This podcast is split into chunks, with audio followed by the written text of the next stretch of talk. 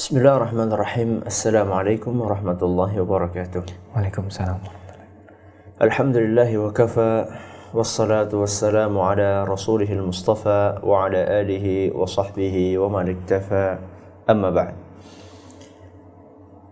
Para pemirsa Insan TV yang semoga senantiasa dirahmati oleh Allah dan juga segenap pendengar radio Insani di Purbalingga dan sekitarnya pendengar radio Telaga Dakwah di Birun Aceh dan sekitarnya serta para pemirsa Yufi TV yang semoga senantiasa dirahmati oleh Allah Azza wa Jal. Pada pertemuan terakhir kita, kita sudah membahas tentang tafsir dari ayat yang kelima dari surat Al-Fatihah yang berbunyi Iyyaka na'budu wa iyyaka nasta'in. Kesempatan kali ini insyaallah kita akan menyelesaikan pembahasan tentang surat Al-Fatihah yaitu dari ayat yang ke-6 sampai ayat yang terakhir. Ayat yang ke-6 yaitu firman Allah Subhanahu wa taala yang berbunyi Ihdinas siratal mustaqim. Yang artinya tunjukkanlah atau berilah hidayah kepada kami kepada jalan yang lurus Berilah hidayah kepada kami pada jalan yang lurus. Ihdinas siratal mustaqim. Tunjukkanlah kepada kami jalan yang lurus.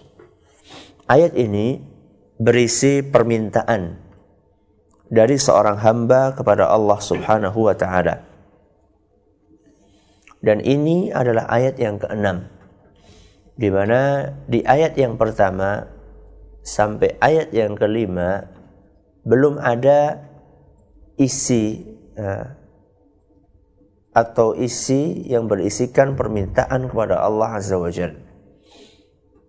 Baru di ayat yang keenam ini kita meminta kepada Allah. Adapun dari ayat pertama sampai ayat kelima, di situ tidak ada permintaan kepada Allah Azza wa Jalla. Mengapa baru kita meminta kepada Allah di ayat yang keenam? Dari ayat yang pertama sampai ayat yang kelima apa yang kita baca? Kenapa kita baru meminta kepada Allah di ayat yang keenam? Susunan seperti ini memberikan sebuah pelajaran yang berharga kepada kita bahwa manakala seorang meminta apalagi kepada Allah Subhanahu wa taala maka di dalam meminta kita perlu untuk memperhatikan etika di dalam meminta. Susunan ini memberikan pelajaran tentang etika di dalam meminta.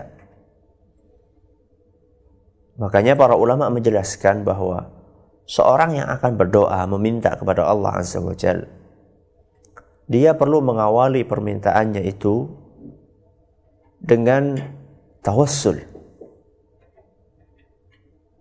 yaitu menjadikan sesuatu sebagai perantara sebelum dia meminta kepada Allah Azza wa Jalla.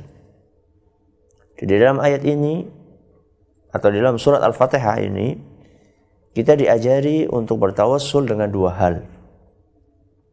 Yang pertama adalah dengan pujian kepada Allah Azza wa Jalla. Kita sebutkan nama-nama Allah yang mulia dengan Asmaul Husna Kemudian yang kedua adalah kita bertawassul memuji Allah Azza wa Jal dengan menyebutkan amalan yang kita kerjakan. Ini tawassul dengan amal soleh. Adapun tawassul dengan pujian kepada Allah Azza wa Jal itu ada di dalam ayat yang pertama sampai ayat yang keempat di mana kita membaca bismillahirrahmanirrahim Alhamdulillah Rabbil Alamin.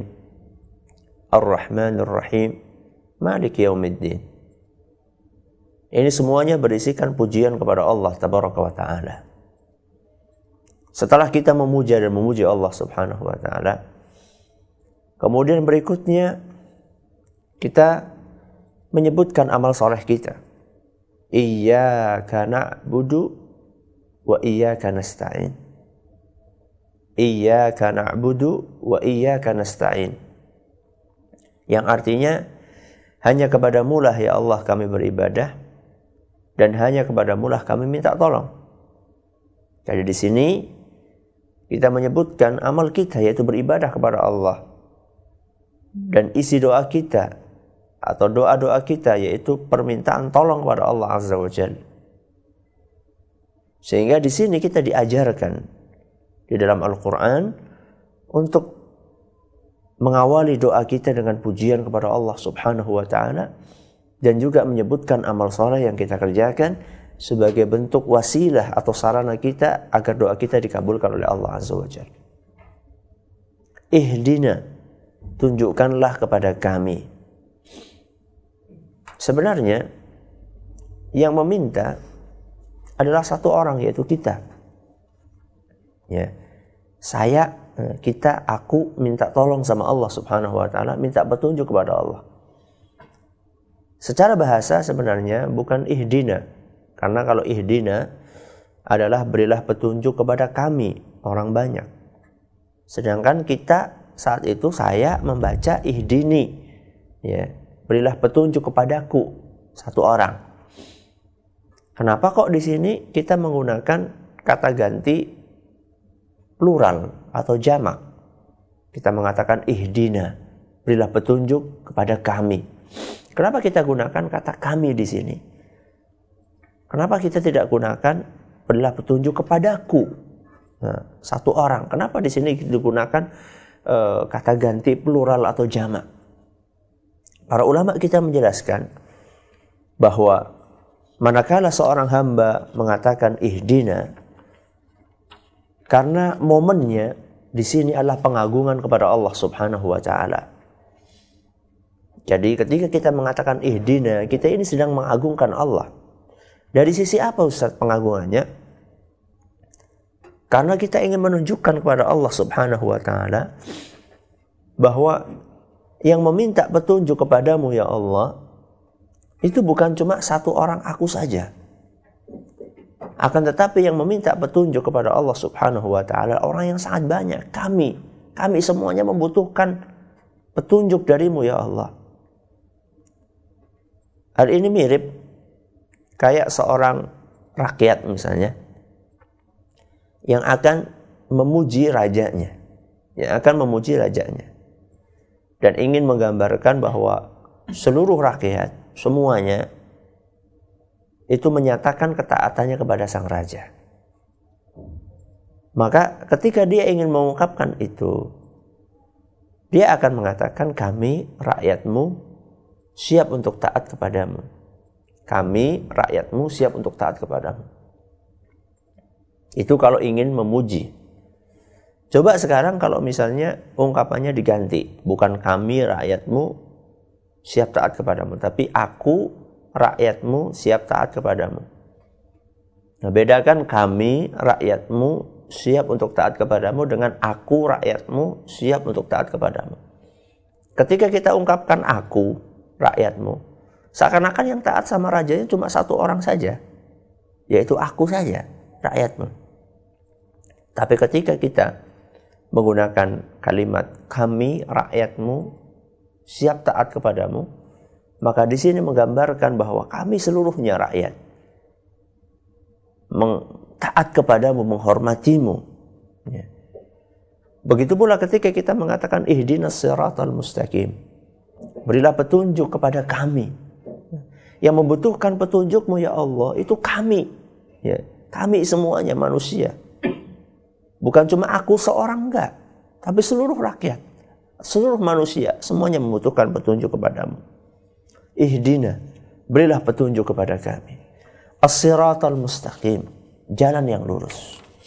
Apa itu jalan yang lurus? Jalan yang lurus adalah jalan yang jelas. Jalan yang lurus adalah jalan yang jelas yang tidak ada belokan di dalamnya. Itu maksud dari jalan yang lurus. Jalan yang lurus adalah jalan yang jelas yang tidak ada belokan di dalamnya. Dan yang dimaksud dengan jalan yang lurus di sini adalah agama Islam. Sebagaimana yang ditafsirkan oleh Rasul Shallallahu Alaihi Wasallam sendiri Di dalam sebuah hadis yang diriwayatkan oleh Imam Ahmad dan hadis ini dinyatakan sahih oleh Imam Al-Hakim, kata Nabi sallallahu alaihi wasallam, "Was-siratu al-Islam." Kata beliau sallallahu alaihi wasallam, jalan yang lurus itu adalah Islam. Jadi setiap hari kita meminta kepada Allah Subhanahu wa taala agar kita diberikan petunjuk kepada jalan yang lurus yaitu agama Islam. Ya. Dan di sini ya, mungkin timbul pertanyaan, kita kan sudah beragama Islam. Kita kan sudah beragama Islam. Ngapain kita minta kepada Allah supaya ditunjukkan kepada ajaran Islam, kepada agama Islam? Oh, kita sendiri sudah beragama Islam. Kalau yang ngomong seperti itu non muslim cocok. Kita orang Islam ngapain kita minta lagi? Jawabannya para ulama menjelaskan bahwa yang kita minta, kenapa kita tetap meminta petunjuk kepada Allah Subhanahu wa taala agar ditunjukkan kepada jalan yang lurus yaitu agama Islam? Yang pertama karena kita disuruh sama Allah. Karena kita diperintahkan sama Allah Subhanahu wa taala agar kita meminta kepada Allah Azza wa Jalla ditunjukkan kepada jalan yang lurus. Jadi kita membaca doa ini, ihdinas siratal mustaqim. Tunjukkanlah kepada kami jalan kepada agama Islam. Walaupun kita sudah beragama Islam, kita baca ini. Karena apa? Karena Allah memerintahkannya. Jadi kita membaca ini dalam rangka menunjukkan ketaatan kita kepada Allah Azza wa Ini yang pertama. Yang kedua, bahwa kita sudah berada di dalam agama Islam, tidak ada jaminan bahwa kita akan tetap berada di atas jalan yang lurus ini sampai kita meninggal dunia. Betapa banyak orang-orang yang awalnya beriman, kemudian akhirnya dia kufur. Nauzubillah min dzalik. Awalnya taat kepada Allah Subhanahu wa taala, kemudian akhirnya dia murtad dari agama Allah. Dan itu pernah disampaikan oleh Nabi kita Muhammad sallallahu alaihi wasallam dalam sebuah hadis yang sahih ketika menggambarkan tentang dahsyatnya fitnah. Kata Nabi sallallahu alaihi wasallam, yusbihu rajulu mu'minan wa yumsi kafiran. Wa yusbihu kaf, uh, wa yumsi mu'minan yusbihu kafiran. Kata Nabi SAW ada sebagian orang yang pagi harinya masih beriman. Tahu-tahu sore harinya dia sudah kafir ya. paginya masih beriman sorenya sudah kafir atau sebaliknya sorenya masih beriman paginya sudah kafir min maka dari situlah kita senantiasa memohon petunjuk kepada Allah. Ihdinas siratal mustaqim. Ya Allah, tunjukkanlah kepada kami jalan yang lurus. Karena barangkali ada sebagian orang sudah meniti jalan yang lurus tersebut. Kemudian karena godaan dari syaitan, karena dorongan dari hawa nafsunya, kemudian dia menyimpang dari jalan yang lurus tersebut. Sehingga tidak lagi dia berada di atas jalan yang lurus. Dan kita memohon kepada Allah Azza wa Jal di dalam sholat-sholat kita. Agar kita senantiasa berada di atas jalan yang lurus tersebut. Tidak belok, tidak menyimpang walaupun cuma sedikit. Seandainya suatu saat kita menyimpang, kita memohon kepada Allah Subhanahu wa taala agar kita dikembalikan agar kita dikembalikan lagi ke jalan yang lurus tersebut. Kita tidak dibiarkan menyimpang yang awalnya mungkin cuma sedikit, lama-lama semakin jauh penyimpangan tersebut. Maka kita meminta kepada Allah di dalam salat kita ihdinas siratal mustaqim. Ayat yang berikutnya yaitu ayat yang ketujuh. Allah subhanahu wa ta'ala lebih memperinci lagi apa yang dimaksud dengan jalan yang lurus itu jadi di ayat yang keenam sifatnya global ihdinas siratal mustaqim tunjukkanlah kepada kami jalan yang lurus Sedangkan di ayat yang berikutnya yaitu ayat yang ketujuh. Allah subhanahu wa ta'ala menyebutkan secara spesifik. Ya, jalan seperti apakah yang dikategorikan sebagai jalan yang lurus itu. Kata Allah azza wa jal, Siratal ladhina an'amta alaihim ghairil maghdubi alaihim waladhalin. Yaitu jalan. Orang-orang yang engkau beri nikmat. Siratal ladzina an'amta alaihim. Yaitu jalan orang-orang yang engkau beri nikmat. Ghairil maghdubi alaihim waladdallin. Bukan jalannya orang-orang yang dimurkai. Dan bukan pula jalannya orang-orang yang tersesat. Siapakah orang-orang yang mendapatkan nikmat dari Allah? Diberikan petunjuk kepada jalan yang lurus ini. Siratal ladzina an'amta alaihim. Mayoritas ulama tafsir mengatakan bahwa yang dimaksud dengan orang-orang yang mendapatkan karunia nikmat dari Allah Subhanahu wa taala. Untuk meniti jalan yang lurus ini, mereka adalah apa yang disebutkan di dalam ayat lain di Al-Qur'an. Yaitu yang Allah sebutkan dalam surat An-Nisa ayat 69. Di dalam surat An-Nisa ayat 69, Allah Subhanahu wa taala menyebutkan orang-orang yang telah mendapatkan karunia nikmat dari Allah diberikan jalan yang lurus. Siapakah mereka? Kata Allah, "Wa man yuti'illaha war rasul, fa ulaika ma'al an'ama Allahu 'alaihim minan nabiyyin was-siddiqin wasyuhada'i was-salihin." Wa hasuna ulaika rafiqa. Dalam ayat ini Allah Subhanahu wa taala menyebutkan empat minan nabiyyina para nabi was-siddiqina dan orang-orang yang siddiq Siapakah orang siddiq? Yaitu orang-orang yang sempurna pembenarannya terhadap apa yang dibawa oleh Rasul sallallahu alaihi wasallam. Minan nabiyyin was-siddiqina. Orang-orang yang sempurna pembenarannya mengakui dengan benar apa yang dibawa oleh Rasul SAW. Wasyuhada'i dan orang-orang yang syahid di jalan Allah Subhanahu wa taala. Was-salihin dan orang-orang yang saleh. Inilah orang-orang yang mendapatkan nikmat dari Allah Subhanahu wa taala. Yang kita mohon kepada Allah Subhanahu wa taala agar kita termasuk dari golongan tersebut. Di sini Allah mengatakan siratal ladzina an'amta. Jalan orang-orang yang telah engkau beri karunia nikmat.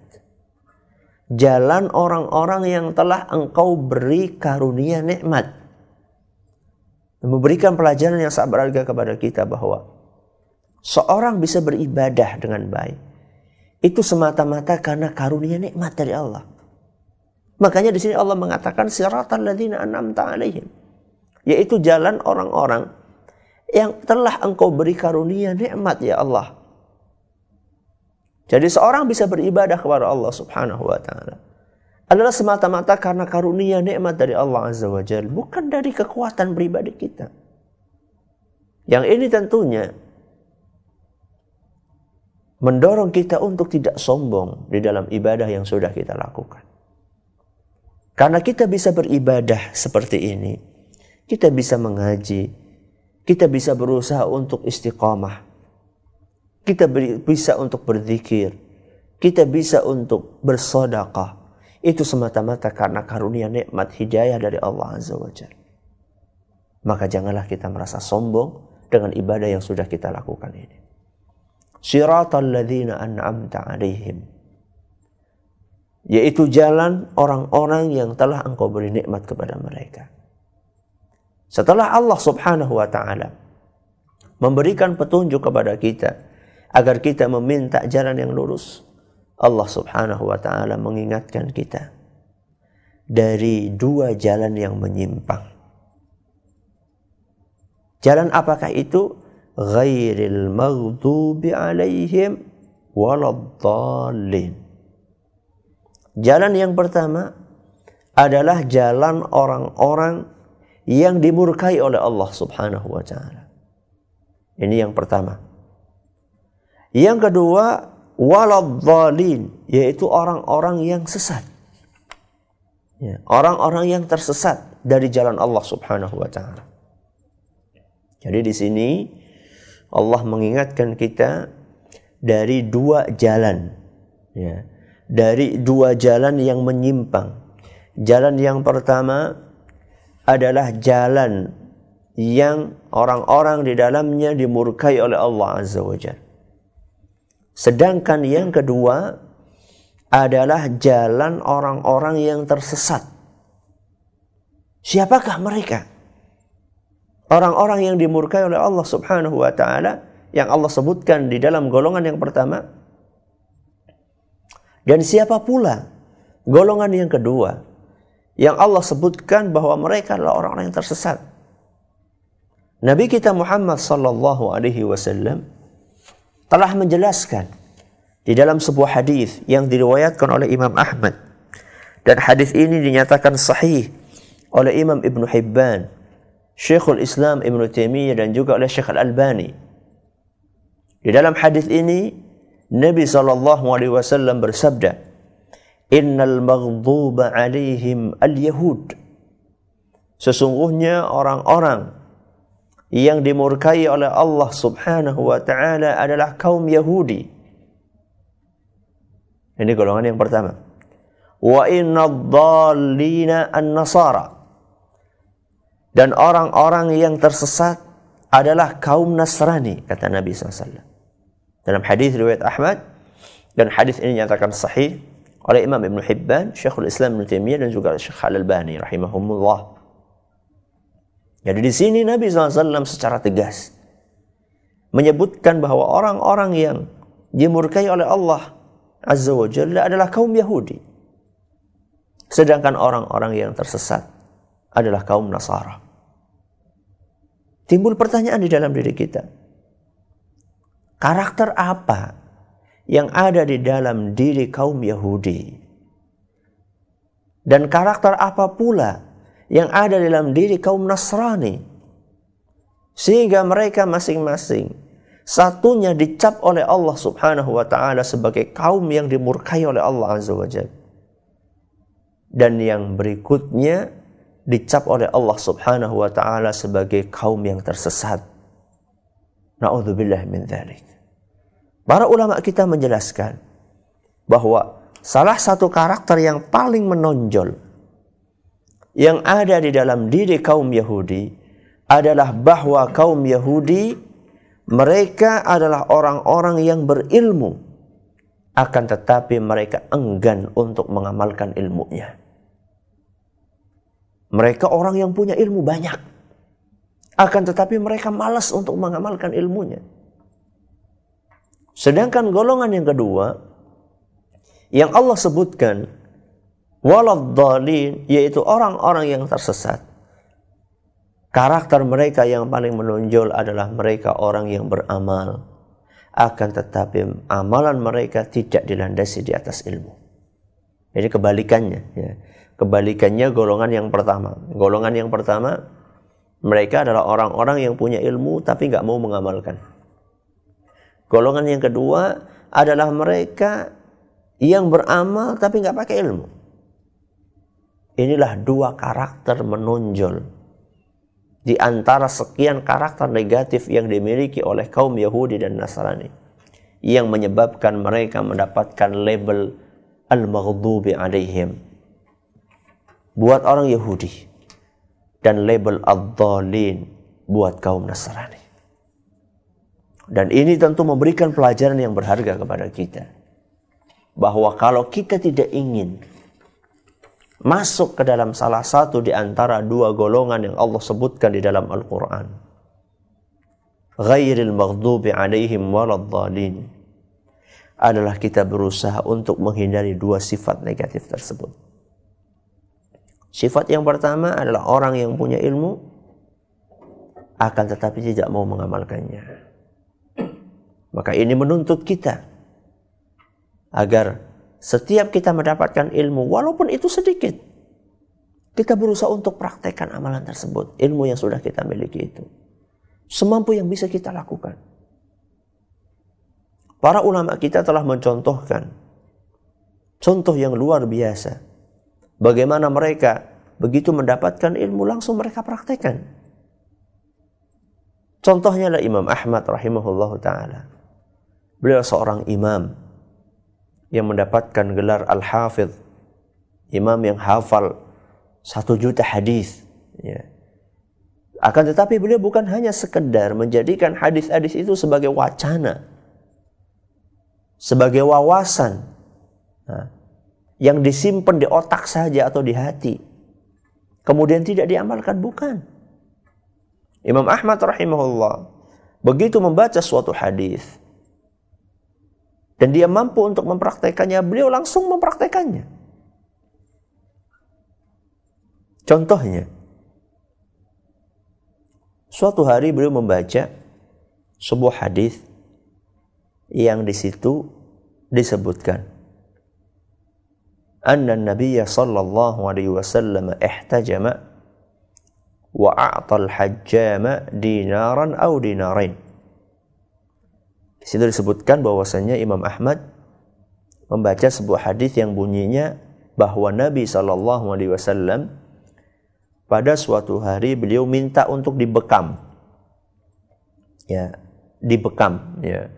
Bekam itu adalah mengeluarkan darah kotor dari tubuh ini untuk dalam rangka menjaga kesehatan atau untuk pengobatan. Ya. Kalau dahulu itu pakai uh, pakai tanduk ya. Pakai tanduk itu kan dalamnya ada kosongnya. Kalau sekarang sudah uh, modern ya, sudah ada alatnya dijual di apotek-apotek bahkan. Suatu hari Nabi SAW minta untuk dibekam.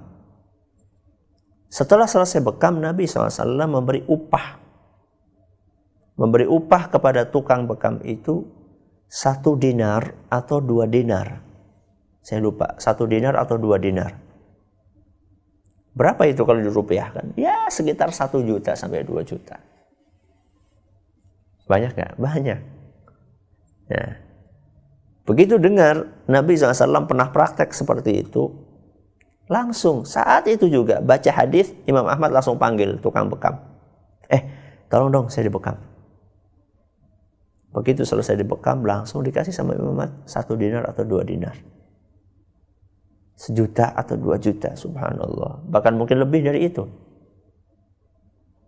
Jadi lihat, padahal saat itu mungkin Imam Ahmad tidak terlalu butuh untuk bekam. Dan juga mungkin saat itu Imam Ahmad nggak banyak duit yang beliau miliki. Akan tetapi karena semangat pengen mengamalkan setiap apa yang dipraktekkan oleh Nabi SAW. Setiap apa yang dipraktikkan oleh Nabi SAW berusaha untuk diamalkan. Makanya kita sebagai seorang muslim pun tertuntut seperti itu. Baca hadis Nabi SAW misalnya. Oh ternyata Nabi SAW itu punya jenggot. Ya misalnya ini. Ini buat kaum pria ini. Buat kaum pria. Oh ternyata Nabi SAW punya jenggot ya. Dan Nabi SAW itu memelihara jenggotnya. Ah saya kan pengikutnya Nabi SAW. Kenapa saya nggak berusaha untuk mencontoh apa yang dipraktikkan oleh Nabi SAW? Saya akan peliharalah jenggot saya. Jadi begitu mendengar sebuah hadis, berusaha untuk dipraktekkan. Misalnya, ya, uh, kaum muslimat membaca bahwa istri-istri Nabi Shallallahu Alaihi Wasallam diperintahkan oleh Nabi SAW untuk berjilbab, untuk berhijab. Maka begitu mendengar seperti itu maka dia langsung ah masa saya sih saya kan umatnya Nabi SAW kenapa saya tidak mengikuti apa yang diajak oleh Nabi saya akan berhijab saya akan berjilbab dengan jilbab yang sempurna itulah seharusnya supaya kita tidak masuk dalam kategori ghairil maghdubi alaihim supaya kita termasuk kategori orang-orang yang dimurkai oleh Allah Subhanahu wa taala. Dapat ilmu berusaha untuk dipraktikkan. Tidak seperti sebagian orang. Lah, itu sunnah-sunnah yang remeh-remeh ngapain diamalkan sih? Ya. Sebagai orang mengatakan itu kan cuma aksesoris ya. Pakai jenggot, pakai jilbab itu kan cuma aksesoris aja, aksesoris luar. Kita nggak usah lah terlalu memperhatikan aksesoris luar. Begitu sebagian orang mengatakan. Itu kan hadis-hadis yang ringan gitu. Hadis-hadis yang kecil sifatnya. Ya, kita katakan sama mereka. Kalau hadis-hadis yang ajaran-ajaran yang kecil-kecil nggak kita praktekkan. Dengan asumsi, dengan anggapan itu kan sesuatu yang sifatnya kulit. Cuma aksesoris luar saja. Sedangkan hadis-hadis yang mungkin isinya di situ berat, ya, jihad bisa ya, kemudian juga tauhid, ya. Rasa takut kepada Allah Subhanahu wa taala. Menangis kepada Allah Azza wa Jalla atas dosa-dosa yang kita lakukan. Yang berat-berat juga kita nggak mampu. Yang ringan-ringan kita abaikan, yang berat-berat kita tidak mampu untuk kita lakukan. Lalu terus mana yang kita lakukan kalau kayak gitu? Yang ringan-ringan kita abaikan dengan alasan itu cuma aksesoris. Yang berat-berat kita tidak mampu lakukan. Lalu terus mana yang akan kita praktekkan dari tuntunan Nabi kita Muhammad sallallahu alaihi wasallam? Ghairil maghdubi alaihim. Bukan termasuk golongan yang dimurkai oleh Allah. Siapa mereka? Mereka adalah orang-orang yang sudah tahu ilmu. Kemudian mereka tidak mengamalkan ilmu tersebut. Nas'alullah salamul Golongan yang kedua. Waladhalin. Ya. Adalah orang-orang yang tersesat. Mereka kaum Nasrani. Kenapa mereka mendapatkan julukan kaum yang tersesat? karena mereka banyak beramal akan tetapi amalan mereka tidak dilandaskan di atas ilmu. Dan ini memberikan pelajaran kepada kita. Kalau kita tidak mau difonis tersesat, maka hati-hati di dalam beramal. Jangan sampai kita beramal, beramal, beramal tanpa ilmu. Ya. Karena kalau misalnya kita beramal dan beramal tanpa ilmu, maka amat dikhawatirkan kita akan menyerupai kaum Nasrani. Di mana kaum Nasrani tersebut, mereka banyak beramal akan tetapi tidak dilandaskan di atas ilmu yang benar. Dan ini tentunya menuntut kita untuk mengintrospeksi amalan-amalan yang kita lakukan selama ini. Benarkah amalan yang sudah kita lakukan ini? Atau benarkah amalan yang kita lakukan selama ini? Sudah dilandaskan di atas ilmu yang benar? Salat kita yang sudah begitu lama kita kerjakan. Entah berapa tahun kita sudah sholat. Saya ya sekarang 34 tahun, mungkin kalau dikurangi uh, usia sebelum balik ya atau belum ketika belum bisa sholat mungkin ya sekitar lima tahun enam tahun atau kalau balik ya sekitar 11 tahun atau 15 tahun katakanlah mungkin saya sudah sholat sekitar 25 tahun misalnya atau 30 tahun mungkin ada di antara para jamaah pemirsa pendengar yang usianya sudah 70 tahun berarti dia sudah sholat 60 tahun kalau satu hari saja lima kali, silahkan dikalikan. 5 kali 360 kali 70. Berapa itu? Banyak. Ya. Selama ribuan kali sholat. Yakinkah kita bahwa sholat yang kita lakukan selama ribuan kali, selama 60 tahun, yakinlah sholat kita, yakinkah sholat kita sudah dilandaskan di atas ilmu yang benar? Sudah betul-betul mempraktekkan sabda Nabi sallallahu alaihi wasallam, "Shallu kama raaitumuni usolli." Salatlah kalian sebagaimana kalian melihat aku salat. Sudahkah kita belajar cara salat yang benar? Mulai dari takbiratul ihram sampai salam agar betul-betul kita sholatnya sesuai dengan apa yang dicontohkan oleh Rasul SAW.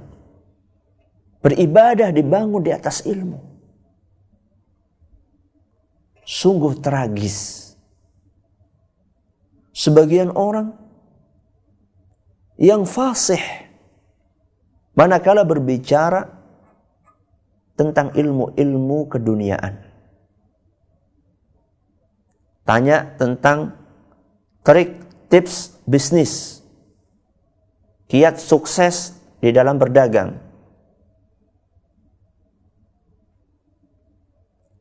Obat-obatan yang diperlukan oleh orang yang sakit dari penyakit A sampai Z. Tips sukses dari pertama sampai seratus dalam berdagang. Fasih dia untuk berbicara. Tapi, tapi subhanallah. Takbiratul ihram saja. Di dalam sholatnya entah benar atau tidak. Baca surat Al-Fatihah yang merupakan rukun sholat yang dia baca minimal 17 kali di dalam sholatnya. 17 kali di dalam sehari. Baca Al-Fatihah masih terbata-bata, subhanallah. Sungguh tragis kondisi sebagian orang. Waladhalin. Ya. Jangan sampai kita termasuk golongan orang-orang yang tersesat yaitu orang-orang yang beramal dan beramal akan tetapi amalannya tidak dilandaskan di atas ilmu. Sebagian orang sibuk untuk mengamalkan amalan-amalan yang jelas-jelas tidak ada contohnya dari Nabi Shallallahu Alaihi Wasallam. Membaca wirid, membaca zikir, hasil karya sendiri, ngarang sendiri, Akan tetapi wirid-wirid dan zikir-zikir yang diajarkan oleh Rasulullah SAW masih banyak yang belum diamalkan. Sungguh mengenaskan. Yang jelas-jelas ada tuntunannya dari Al-Quran dan hadis Nabi Sallallahu Alaihi Wasallam. Belum pula kita praktikkan. Yang jelas-jelas tidak ada tuntunannya dari Nabi SAW. Kita pertahankan. Subhanallah. Al-Quran di samping kita. Jarang kita khatamkan. Membaca wirid yang tidak dicontohkan oleh Nabi SAW. Khatam setiap hari. Subhanallah.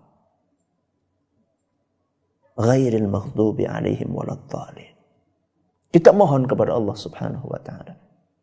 Agar kita bukan termasuk dari golongan orang-orang yang dimurkai oleh Allah. Yang pertama, dan kita mohon kepada Allah agar kita bukan termasuk orang-orang yang tersesat.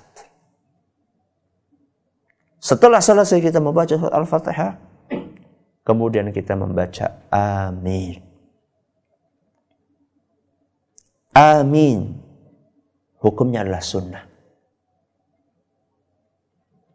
Bagi orang yang selesai membaca surat Al-Fatihah, entah itu di dalam sholat maupun di luar sholat. Jadi kita membaca amin setelah baca Al-Fatihah itu bukan cuma disunnahkan ketika sholat saja. Misalnya kita lagi hafalan nih, nah, baca Quran di luar sholat. Setelah kita baca Al-Fatihah, ghairil maghdubi alaihim waladhdallin. Amin. Gak apa-apa. Ya. Walaupun kita bukan sedang sholat. Di antara dalil yang menunjukkan disunnahkannya membaca amin adalah sebuah hadis yang diriwayatkan oleh Imam At-Tirmidzi. Dan hadis ini nyatakan hasan oleh beliau. Kata Wa'il ibn Hujur radhiyallahu anhu, سمعت النبي صلى الله عليه وسلم قرأ غير المغضوب عليهم ولا الضالين فقال آمين ومد بها صوته Kata Wa'il ibn Hujur, pada suatu hari aku mendengar Nabi Sallallahu Alaihi Wasallam membaca ghairil maghdubi alaihim waladhalin Kemudian beliau setelah selesai itu membaca amin dan memanjangkan suaranya. Di dalam riwayat lain, riwayat Abu Dawud disebutkan rafa'a biha sautahu. Nabi sallallahu alaihi wasallam mengangkat suaranya. Jadi kita nggak usah minder. Sebagian orang ngucapin amin aja malu. Ya. Ngucapin amin bisik-bisik. Ya syiar, syiar. Ya. Maka makmum, imam ya, membaca amin. Amin. Dibaca dengan bacaan yang suaranya diangkat, kemudian juga dipanjangkan. Nah, dipanjangkannya seperti apa? Ya, dipanjangkannya, kata Imam Ibnu Katsir, seperti kita membaca kata Yasin. Nah, amin ukuran panjangnya a sama minnya itu seperti kita membaca yasin. Ya. Berapa harokat Ustaz? Kalau iya ya itu dibacanya dua harokat. Sin enam harokat. Berarti kesimpulannya apa? A dua harokat, min enam harokat. Jadi gimana Ustaz? Amin. Itu cara membaca yang benar. Ya, sebagaimana disampaikan oleh Imam Ibnu Katsir rahimahullah taala. Sebagian orang yang panjang depannya. Amin. Kurang pas. Ya. Jadi yang dua harokat itu depan, yang belakang enam harokat. Amin. Nah, kalau anak kecil, sebagian masjid itu minnya itu kalau bisa sampai terakhir suaranya itu paling hebat. Berarti bukan 6 harokat itu, mungkin 12 harokat itu. Nah, ini perlu diajarkan kepada anak-anak kita. Ya, amin. Ini disunahkan. Artinya apa? Amin artinya adalah ya Allah kabulkanlah. Jadi setelah seorang berdoa kepada Allah di dalam surat Al-Fatihahnya dia memohon supaya dikabulkan kepada Allah supaya dikabulkan oleh Allah dengan mengucapkan kata amin yang berarti ya Allah kabulkanlah. Ini yang dapat kami sampaikan dan dengan demikian selesai pembahasan kita tentang surat Al-Fatihah dan insya Allah pada pertemuan yang akan datang kita akan berpindah tentang disunahkannya membaca suratan setelah selesai seorang hamba membaca surat Al-Fatihah. Seandainya ada pertanyaan silahkan. Baik, demikian kaum muslimin dan kaum muslimat, segenap pendengar Radio Insani 88 FM di Purbalingga dan sekitarnya, pendengar radio Telaga Dakwah yang ada di Biren Aceh, pemirsa Yufi TV dan juga segenap pemirsa Insan TV, telah kita simak bersama penjelasan materi yang telah disampaikan oleh Ustadz Abdul Zen, pembahasan terakhir tentang surat Al-Fatihah pada bagian belajar sholat yang ke-12.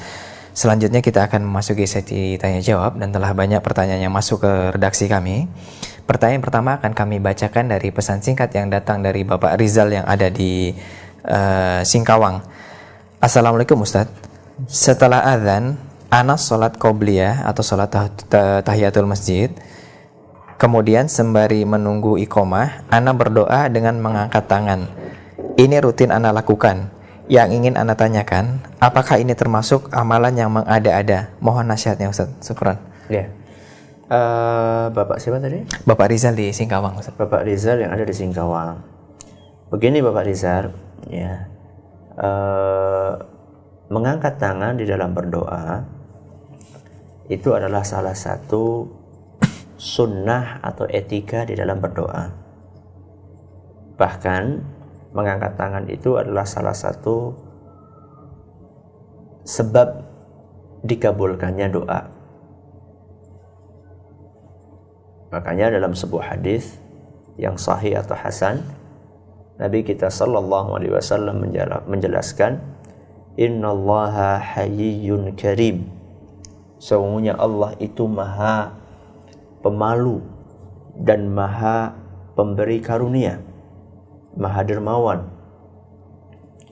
Yastahi min abdihi Allah akan malu kepada hambanya seandainya ada di antara hambanya yang berdoa mengangkat kedua tangannya kemudian ditolak oleh Allah Subhanahu wa taala alias doanya tersebut tidak dikabulkan oleh Allah Azza wa Jadi kalau kita sudah mengangkat tangan kok tidak dikabulkan permintaan kita Allah malu. Artinya apa? Artinya Allah Subhanahu wa taala akan mengabulkan ya, permintaan doa kita manakala kita mengangkat kedua tangan kita. Akan tetapi para ulama kita menjelaskan bahwa ada beberapa momen-momen yang Nabi kita Shallallahu Alaihi Wasallam mencontohkan untuk tidak mengangkat tangan di dalam doanya. Maka kita pun mengikuti Nabi SAW dalam hal itu. Contohnya adalah misalnya ketika khatib khutbah. Ya, ketika khatib khutbah khutbah Jumat, kalau khatib mau berdoa, dia cukup mengangkatkan jari telunjuknya. Ya, mengangkat jari telunjuknya. Berarti bukan mengangkat kedua tangan ketika khatib berdoa, tapi mengangkat jari telunjuknya. Seperti yang diajarkan oleh Nabi SAW. Maka saat itu kita tidak perlu mengangkat kedua tangan, tapi kita mengacungkan jari telunjuk kita. Atau doa di dalam sujud kita. Nah, kita kan disunahkan untuk memperbanyak doa dalam sujud. Posisinya kita nggak perlu mengangkat tangan. Gimana orang sujud angkat tangan? Karena nggak diajarkan sama Nabi SAW untuk mengangkat tangan ketika sujud. Ya. Nah dalam kondisi seperti ini yang Nabi SAW jelas-jelas tidak mengangkat tangan, maka kita tidak mengangkat tangan. Kemudian ada beberapa momen ya yang Nabi SAW jelas-jelas mengangkat tangan. Nah kita ikut angkat tangan itu. Seperti misalnya dalam kunut. Seperti misalnya dalam kunut. Ya. Nabi SAW kunut nazilah. Beliau ketika kunut atau kunut witir beliau mengangkat kedua tangannya. Maka kita ikut angkat tangan. Nah, ada momen-momen yang di situ Nabi SAW tidak diriwayatkan apakah beliau mengangkat tangan atau tidak mengangkat tangan. Tidak diriwayatkan atau tidak ditemukan riwayat di situ bahwa Nabi SAW mengangkat tangan atau tidak. Ini momen yang ketiga. Yang seperti ini maka dikembalikan kepada asalnya bahwa orang berdoa itu disunahkan untuk mengangkat tangan. Antara adzan dan qomat ini wallahu alam termasuk momen yang ketiga yang kita uh, tidak tahu atau tidak menemukan riwayat apakah Nabi SAW mengangkat tangan atau tidak. Maka dikembalikan pada asalnya yaitu disunahkan mengangkat tangan. Jadi seandainya Anda mengangkat tangan ketika berdoa saat itu maka insya Allah tidak termasuk sesuatu yang mengada-ada dalam agama justru itu termasuk uh, upaya kita agar doa kita diijabahi oleh Allah dengan mengamalkan salah satu etika berdoa yaitu mengangkat kedua telapak tangan. Wallahu a'lam. Walaupun sebenarnya seandainya tidak mengangkat tangan pun tidak apa-apa. Karena apa? Karena itu adalah sesuatu yang sunnah hukumnya bukan wajib. Ya. ya. Terima kasih. Demikian Bapak Rizal yang ada di Singkawang, semoga jawaban dari Ustadz bisa memberikan penjelasan kepada Anda dan juga untuk pendengar serta pemirsa yang lainnya. Pertanyaan selanjutnya datang dari saudara atau Bapak Sugiyarto. Assalamualaikum Ustadz, mana yang lebih afdol dalam berdoa? Apakah dalam sholat sebelum salam atau di luar sholat setelah zikir Ustadz? Silakan. Mana yang lebih afdol? Antara berdoa di dalam sholat yaitu setelah selesai tahiyat sebelum salam atau setelah sholat yakni setelah selesai zikir. Pertama kali sebelum saya sebutkan mana yang lebih afdol ya saya ingin sampaikan bahwa berdoa setelah sholat diperbolehkan. Berdoa setelah sholat diperbolehkan. Ada beberapa hadis-hadis dari Nabi Shallallahu Alaihi Wasallam yang menunjukkan bahwa Nabi SAW pun berdoa setelah selesai sholat setelah selesai sholat beliau juga berdoa akan tetapi tentunya hmm, Nabi SAW tidak mencontohkan doa itu dipimpin oleh satu orang kemudian yang lainnya mengamini secara rutin setahu kami hal itu tidak dicontohkan oleh Nabi kita Muhammad Wasallam. Jadi kalau orang mau berdoa setelah sholat tidak apa-apa. Tapi pertanyaannya adalah kalau uh, mana yang lebih afdal antara doa dalam sholat sama di luar sholat. Para ulama kita menjelaskan di antaranya Syekhul Islam rahimahullah. Beliau menjelaskan bahwasanya sholat atau doa di dalam sholat lebih afdal dibandingkan doa di luar sholat. Kenapa? Kata beliau, karena ketika seorang hamba sedang sholat, dia itu sedang bermunajat sedang berbisik-bisik, sedang uh, bermesraan kalau memang istilah ini boleh diungkapkan atau dipakai dengan Allah Subhanahu wa taala. Dia sedang berbincang-bincang dengan Allah Subhanahu wa taala. Nah, ketika sholat dia lagi berbincang sama Allah. Nah, ketika orang sedang sedang dekat-dekatnya sama Allah Subhanahu wa taala, maka tentu sangat pas sekali seandainya dia memanfaatkan kedekatan itu untuk meminta berdoa kepada Allah SWT. Beda ketika orang sudah selesai salam, sudah sholat, selesai sholat dia salam. ibaratnya munajatnya udah selesai gitu maka momennya lebih pas kalau dia itu berdoa meminta ketika sedang asyik bermunajat ya. Bukan ketika selesai. Ya. dari situlah kemudian para ulama mengatakan lebih afdolnya berdoa di dalam sholat. Dibandingkan setelah sholat walaupun sebenarnya boleh juga doa di luar sholat akan tapi lebih afdolnya di dalam sholat. Nah. Baik demikian jawaban dari Ustadz Abdul Zain pertanyaan selanjutnya um, menyambung permasalahan berdoa ini Ustadz. Dari Ibu Siti di Pontianak dan juga dari hamba Allah yang ada di Dieng uh, beliau berdua bertanya persoalan doa ketika sujud Ustadz apakah boleh membaca doa-doa yang asalnya dari Al-Quran Kemudian apa ataukah ada doa-doa khusus Ustaz ketika uh, sujud ini Ustaz? Silakan.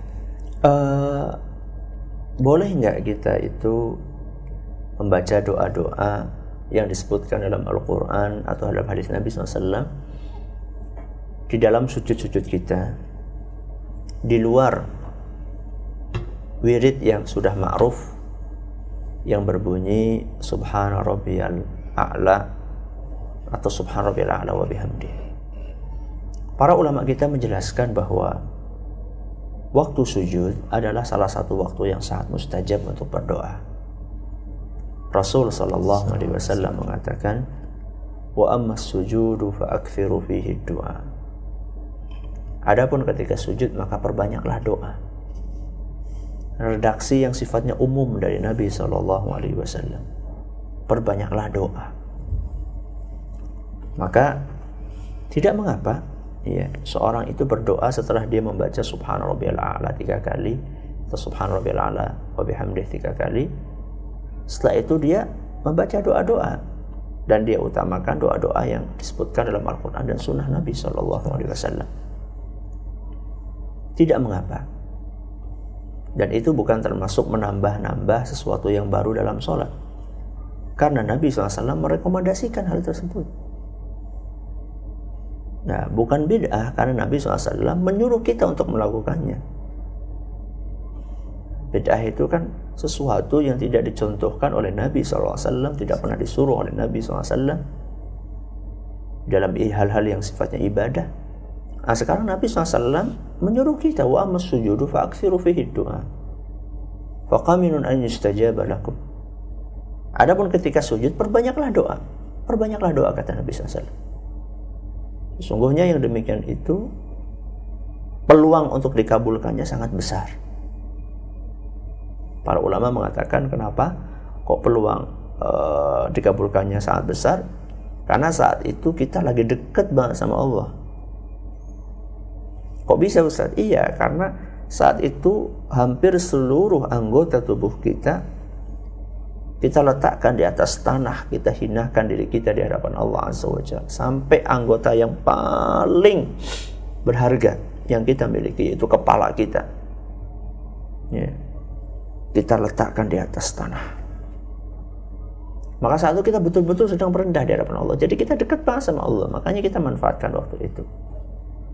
Akan tetapi tidak perlu dikhususkan di sujud terakhir. Ya. Karena Nabi SAW di situ redaksinya sifatnya umum. Ketika sujud perbanyaklah doa.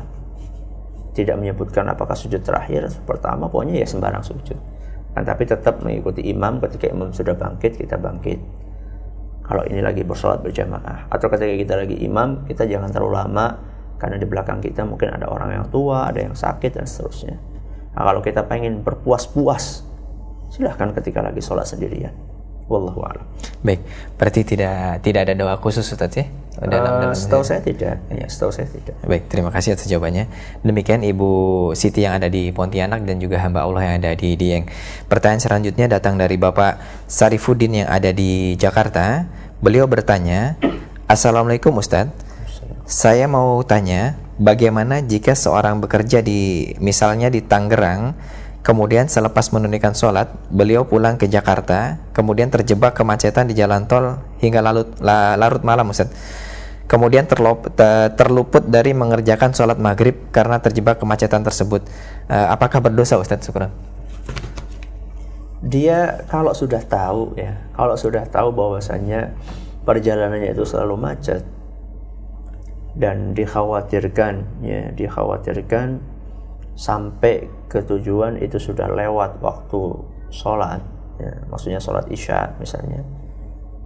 Maka dia berusaha untuk melakukan sholatnya sebelum dia menaiki kendaraan ya sebelum dia menaiki kendaraan. Artinya sholat maghrib dulu baru kemudian dia berangkat kalau memang dikhawatirkan ya, kalau dikhawatirkan uh, sholat isya-nya pun akan lewat ya maka dia bisa melakukannya digabung dengan sholat maghrib atau dijamak dengan sholat maghrib yaitu jamak takdim. Kalau memang dia khawatirkan waktunya akan lewat. Tapi kalau misalnya dia prediksikan waktunya bisa dikejar artinya belum lewat seperti setengah malam, pertengahan malam, masih sampai jam 9, jam 10, maka silahkan dia melakukan sholatnya, isyaknya ketika dia sampai ke tujuan. Nah sekarang kalau misalnya tidak mungkin melakukan sholat maghrib sebelum berangkat, karena pulang kantor jam 5 itu kan belum masuk waktu maghrib, itu bagaimana Ustadz? Andai kan dia tidak bisa sholat di tengah perjalanan karena nggak mungkin dia turun dari kendaraan itu kendaraan umum terjebak dalam macet seandainya sampai ke tujuannya itu sholat isyaknya waktu sholat isya belum selesai maka dia bisa menjamaknya di jamak takhir digabung antara maghrib dengan isya saat dia sampai di tujuan. Wallahu taala alam bisawab Ya. ya. Demikian Bapak Syarifuddin yang dari Jakarta, jawabannya telah disampaikan oleh Ustadz Abdul Azan. Pertanyaan selanjutnya datang dari Bapak dari Abu Radin yang ada di Cisauk. Assalamualaikum warahmatullahi wabarakatuh Ustadz. Apa, uh, apa hukumnya jika kita salah dalam membaca doa dalam salah satu gerakan sholat? Misalnya saat ruku atau sujud membaca doa iftitah atau yang lainnya. Dan ini tidak disengaja. Apakah sholatnya tetap sah Ustadz? Jazakallah khair uh, insya Allah kalau masalah sah tetap sah insya Allah ya. insya Allah kalau salat uh, sah tetap sah. Karena setahu kami bacaan-bacaan itu bukan termasuk rukun ya. akan tetapi itulah termasuk wajib-wajib sholat akan tetapi apa konsekuensinya? Apakah itu harus diganti dengan sujud syahwi atau tidak? Wallahu taala alam bisawab. Akan tapi kalau sahnya insya Allah tetap sah karena itu bukan termasuk rukun apalagi uh, anda uh, apa kelirunya itu karena bukan unsur kesengajaan. Insya Allah tetap sah tapi apa resikonya? Apakah harus mengganti dengan sujud sahwi atau tidak? Wallahu a'lam ya baik. Demikian Abu Radin yang ada di Cisau pertanyaan selanjutnya kami bacakan dari uh, saudara Abdullah yang ada di Kabupaten Sinjai Sulawesi Selatan Beliau bertanya, Assalamualaikum Ustadz. Saya mau e, bertanya tentang bacaan basmalah pada saat sholat. Manakah yang lebih e, sunnah yang disyariatkan? Apakah dikeraskan atau dipelankan Ustadz? Silakan. E, membaca basmalah, terutama bagi imam ya, e, dua-duanya sama-sama diriwayatkan dari Nabi kita Muhammad Wasallam. Dan ini sudah pernah kita bahas dahulu ketika kita mengkaji tentang basmalah dan ta'awud sebelum membaca surat Al-Fatihah. Dua-duanya sama-sama diajarkan atau diriwayatkan dari Nabi Shallallahu Alaihi Wasallam, baik yang dengan bacaan sir atau lirik maupun dengan bacaan jahar atau keras. Maka dalam hal ini fleksibel insya Allah. Kapan Anda membaca lirik boleh, membaca keras pun boleh. akan lebih afdalnya, ya, akan lebih afdalnya sebagaimana disebutkan Imam Ibnu Qayyim al-Jauziyah rahimahullah bahwa uh, Nabi SAW itu lebih sering membacanya dengan lirih dan kadang-kadang beliau membacanya dengan suara yang keras. Artinya apa? Artinya kadang kita lirih dan ini yang lebih dominan dan kadang kita keras demi mengamalkan seluruh apa yang diriwayatkan dari Nabi kita Muhammad Sallallahu Alaihi Wasallam. Nah, baik terima kasih. Pertanyaan selanjutnya kami angkat dari bapak atau saudara Dadang yang ada di Cianjur Selatan. Beliau bertanya, Assalamualaikum Pak Ustadz. Bagaimana harusnya jika kita menjadi makmum kemudian mendengar bacaan Al-Fatihah yang ada salah Ustadz? Uh, tolong jelaskan bagaimana cara cara kita memberi nasihat kepada imam tersebut Ustaz sebab saya lemah dan tidak uh, tidak berani Ustaz terima kasih uh, tergantung salahnya. Apakah salahnya fatal atau tidak ya. kalau memang salahnya fatal sampai merubah makna maka saat itu anda punya kewajiban untuk memberikan nasihat. Mungkin ketika dalam sholat itu misalnya dia membaca siratal ladzina an'amtu siratal ladzina an'amtu alaihim. Ini kan keliru. Maka saat sholat itu anda langsung menimpali dari belakang siratal ladzina an'amta. Ya. Atau kalau misalnya anda tidak bisa menyampaikan saat itu maka setelah sholat anda berusaha menyampaikan hal itu dengan bahasa yang lembut eh, dengan bahasa yang santun kepada orang tersebut. Apalagi seandainya dia itu usianya lebih lanjut di atas Anda, ya, sedangkan Anda masih muda, maka dalam kondisi seperti itu harus lebih hati-hati lagi untuk menyampaikannya. Mungkin dalam rangka, uh, mungkin dengan cara uh, maaf uh, bacaan yang tadi disampaikan, uh, kayaknya, ya, kayaknya ada yang kurang pas, ya jadi hati-hati ngomongnya. Atau kalau misalnya Anda tidak mampu atau belum berani, Anda bisa minta tolong jamaah lain yang mungkin juga menyaksikan e, atau mendengarkan kekeliruan tersebut dan dia satu letting ya satu tingkat usianya atau kedudukannya dengan si imam bisa minta tolong kepada dia atau bisa minta tolong kepada takmirnya untuk menyampaikan hal itu kepada sang imam. Nah, baik. Uh, pertanyaan selanjutnya datang dari uh, bapak atau saudara narko yang ada di Riau. Assalamualaikum Ustaz. Kalau sholat berjamaah, tetapi yang di sebelah kanan dan kiri kita tidak mau merapatkan soft, Ustaz, bagaimana sikap kita? Silakan.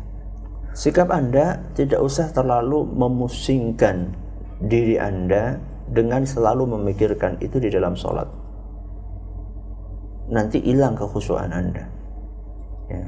Yang penting kita sudah mengajak dia untuk merapatkan soft. Kalau dia sudah tidak mau, ya sudah. Yang penting kita sudah menyampaikan kewajiban tugas kita, yaitu mengingatkan dia. Karena sebagian orang, ya, sebagian orang ketika uh, kanan kiri nggak mau, dia sibuk sepanjang sholat kakinya ke sana kemari ke sana kemari. Akhirnya inti dari sholat yaitu kekhusyuan itu tidak bisa dicapai. Karena selama sholat itu pikirannya ke kaki terus. Ya. Jadi kita pun juga jangan sampai ya mengalahkan inti dari sholat kita yaitu khusyuk. Di awal sholat oke okay, kita sudah minta dia untuk merapatkan. Dia nggak mau ya sudah. Kita nggak bisa maksa. Kita nggak bisa maksa. Kalau dia nggak mau ya sudah kita berusaha untuk mengkhusyukkan sholat kita, konsentrasi dalam sholat kita Kemudian setelah itu kalau memang setelah sholat kita bisa menyampaikan dengan baik-baik kepada orang tersebut ya Alhamdulillah kalau tidak ya doakan saja supaya mereka mendapatkan hidayah dari Allah Taala. Ya, baik. Eh, lalu bagaimana hubungannya Ustaz dengan bahwasanya rapat dan lurusnya soft itu adalah bagian dari kesempurnaan sholat Ustaz. Apakah itu nanti mengurangi misalkan pahala kita Ustaz apabila tidak? Kita sudah tidak, berusaha. Kita tidak. sudah berusaha kan dia sudah kita ajak tapi dia yang nggak mau berarti bukan kita yang berdosa baik baik satu pertanyaan terakhir Ustaz ya satu pertanyaan terakhir uh, keluar dari tema namun tetap kami bacakan datang dari Umu Abdullah beliau bertanya Assalamualaikum Ustaz saya berada di lingkungan orang-orang awam. Apa yang harus saya dakwahkan terlebih dahulu terutama untuk para ibu-ibu Ustaz jazakallah khair. Uh, memulailah dalam berdakwah seperti apa yang diajarkan oleh Nabi kita dan dipraktekkan oleh beliau yaitu memulai dakwah kepada tauhid. Memulai dakwah kepada tauhid yang itulah merupakan pondasi dari ajaran Islam. Akan tetapi tentunya uh, pintu masuknya itu tidak harus uh, saklek ya tidak harus uh, pakem ya. Harus baca kitab misalnya enggak. Bisa menggunakan pendekatan-pendekatan lain ya pelan-pelan menyampaikannya kepada mereka melalui pintu-pintu yang kira-kira bisa diterima oleh mereka. Mungkin mulai dari pendidikan anak misalnya di situ nanti kita masuk dalam masalah tauhid bisa atau tentang bacaan Al-Qur'an. Nanti di situ kita masuk dari Al-Qur'an itu tentang tauhid bisa pula. Mungkin ini saja yang dapat kami sampaikan. Semoga bermanfaat. Wallahu taala a'lamu bissawab